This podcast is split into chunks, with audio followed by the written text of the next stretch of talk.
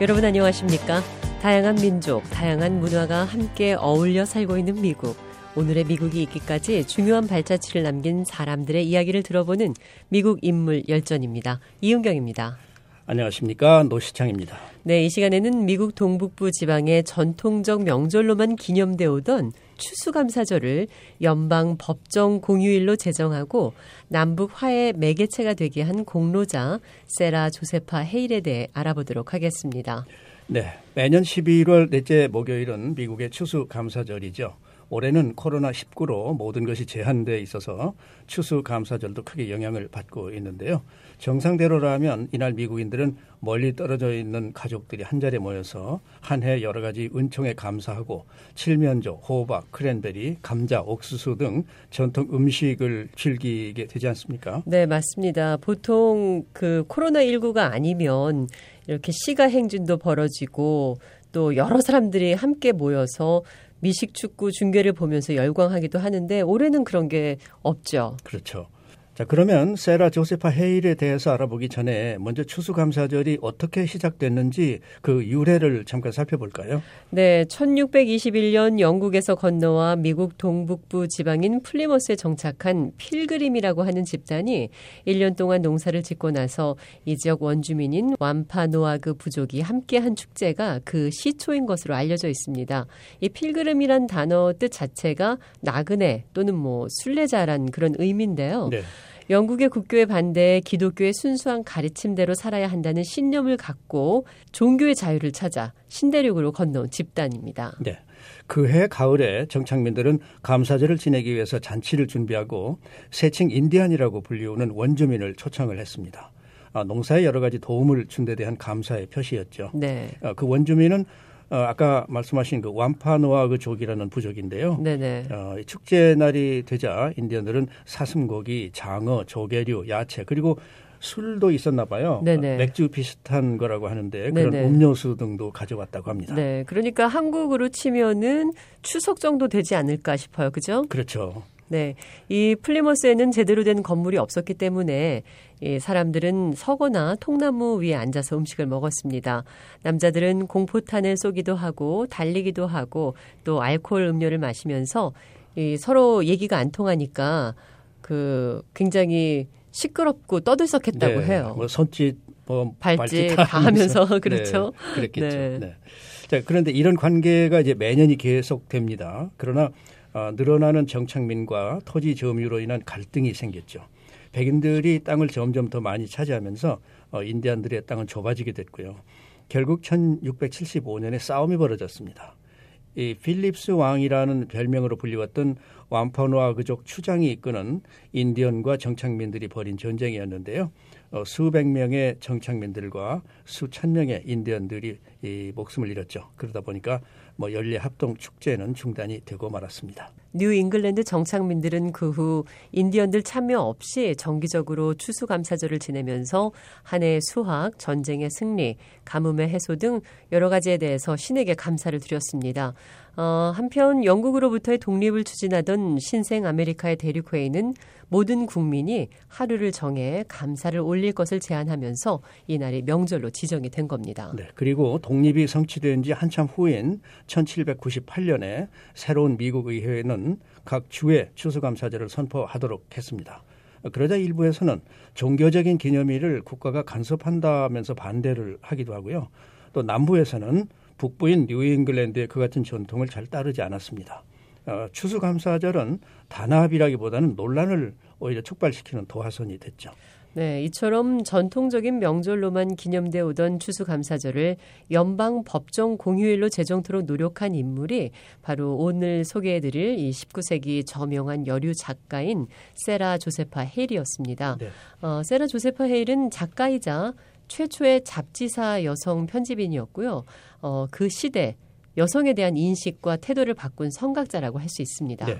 세라 조세파 헤일은 1788년 뉴햄프셔 주에서 세라 조세파 부월로 태어났습니다. 아버지는 독립전쟁에서 싸운 육군 대위 출신 고든 부월이고요. 어머니는 마사 휘틀세이 부월 여사였습니다. 사남매가 있었는데 위로 두 아들, 그 다음이 세라, 그리고 막내 여동생이 있었습니다.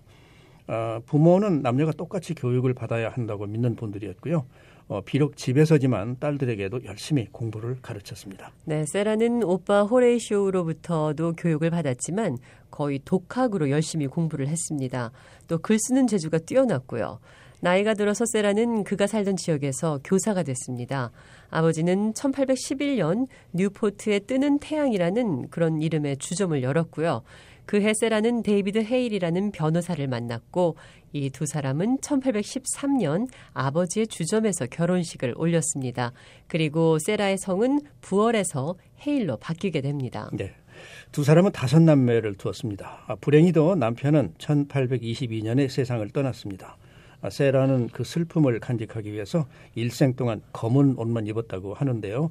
어, 남편에 대한 정이 참 깊었던 것 같습니다. 네, 세라 헤일은 남편이 남기고 간 숙박업소 프리메이슨 라지에서 나오는 수입으로 1823년에 첫 시집 망각이라는 책을 출판했습니다.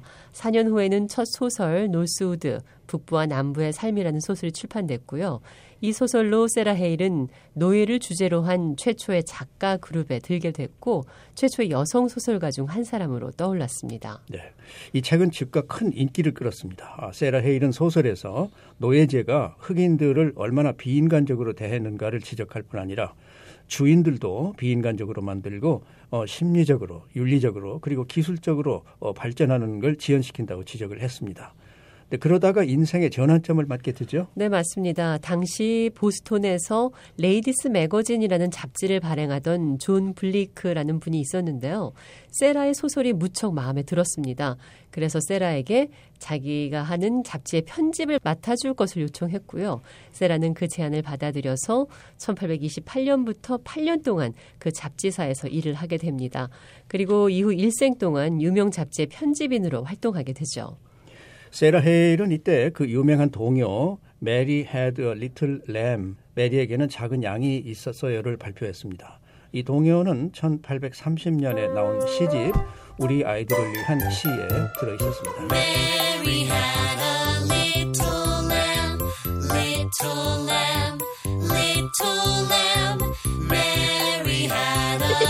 Little lamb, its fleece was white as snow. 네, 메리에게는 작은 양이 있었어요. 눈처럼 하얀 털을 가진 작은 양.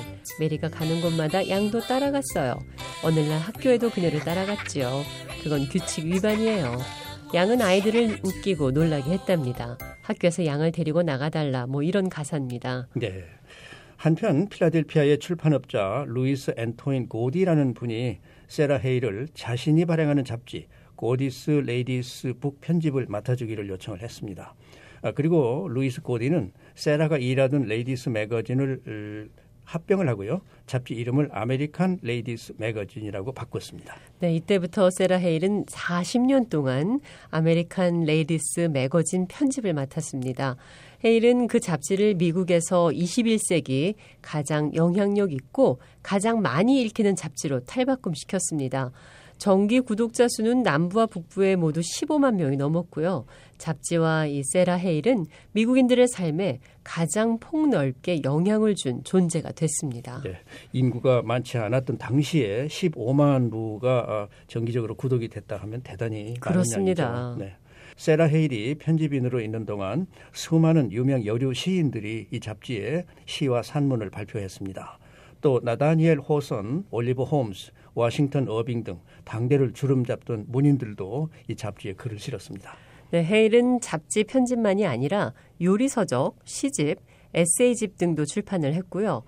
헤일의 가장 커다란 성취 가운데 하나는 1853년과 1876년에 발간된 여성의 기록 또는 뛰어난 여성의 스케치라는 인물 사전과 같은 도서 출판이었습니다.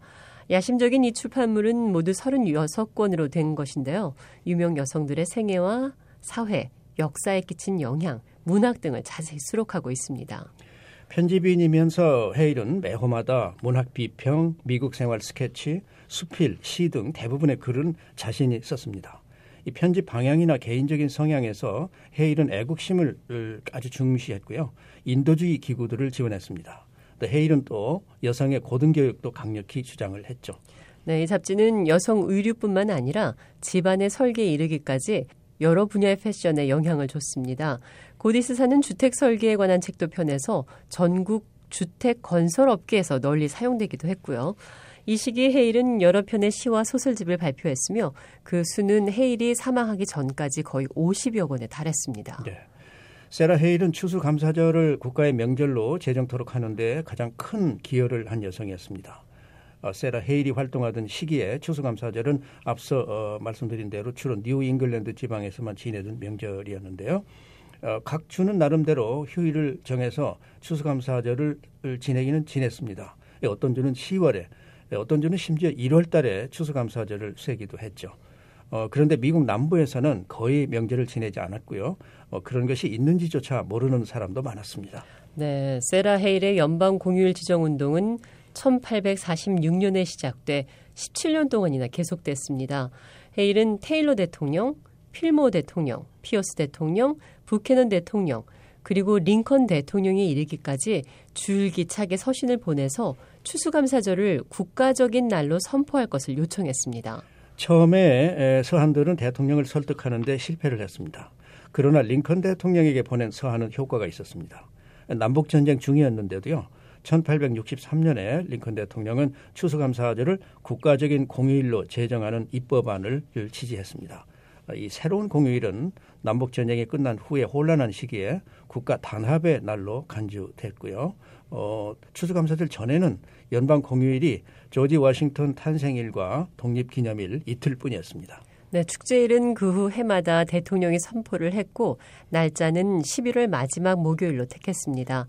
그러나 프랭클린 루즈벨트 대통령은 크리스마스 쇼핑철을 늘려서 경제를 살리기 위해 날짜를 앞당겨 셋째 목요일을 택했습니다. 그러나 여러 주들이 그런 조치를 따르진 않았고요. 네. 1941년에 의회가 11월 넷째 주 목요일로 추수감사절을 고정시킨다 이런 결의안을 통과시키자 어, 루즈벨트 대통령은 의회 결의안대로 1942년에 넷째 주로 자동적으로 어, 휴일이 되는 보고령을 발표하기에 이르렀습니다.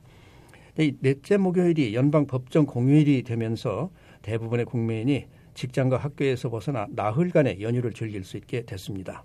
어, 세라 헤일은 추수감사절의 어머니라 이런 별명을 얻게 되죠. 네, 세라 헤일은 1877년 89세 때 고디스 레이디스북에서 은퇴를 합니다.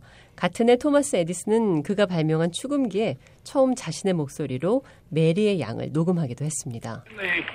The original phonograph, a little piece of practical poetry. Mary had a little lamb, its fleece was white as snow, and everywhere that Mary went, the lamb was sure to go. 미국에서는 권위 있는 문학상이 제정됐는데요. 그것이 바로 세라 조세파 헤일 상입니다. 이 문학상은 로버트 프로스트, 오그덴 내시, 엘리자베스 예이츠, 아더 밀러, 줄리아 알바레즈 등 세계적인 작가들이 수상을 했습니다. 세라 헤일은 1879년 4월 30일 필라델피아 자택에서 타계했습니다. 어, 한 시대 미국 문화의 거성이었던 세라 헤일은 미국 최초의 국가 사적지로 지정이 된 필라델피아 로렐 힐 묘지에 묻혔습니다. 네, 미국 인물 열전 이 시간에는 추수감사절을 연방 법정 공휴일로 제정하고 남북화의 매개체가 되게 한 공로자 세라 조세파 헤일에 대해 알아봤습니다.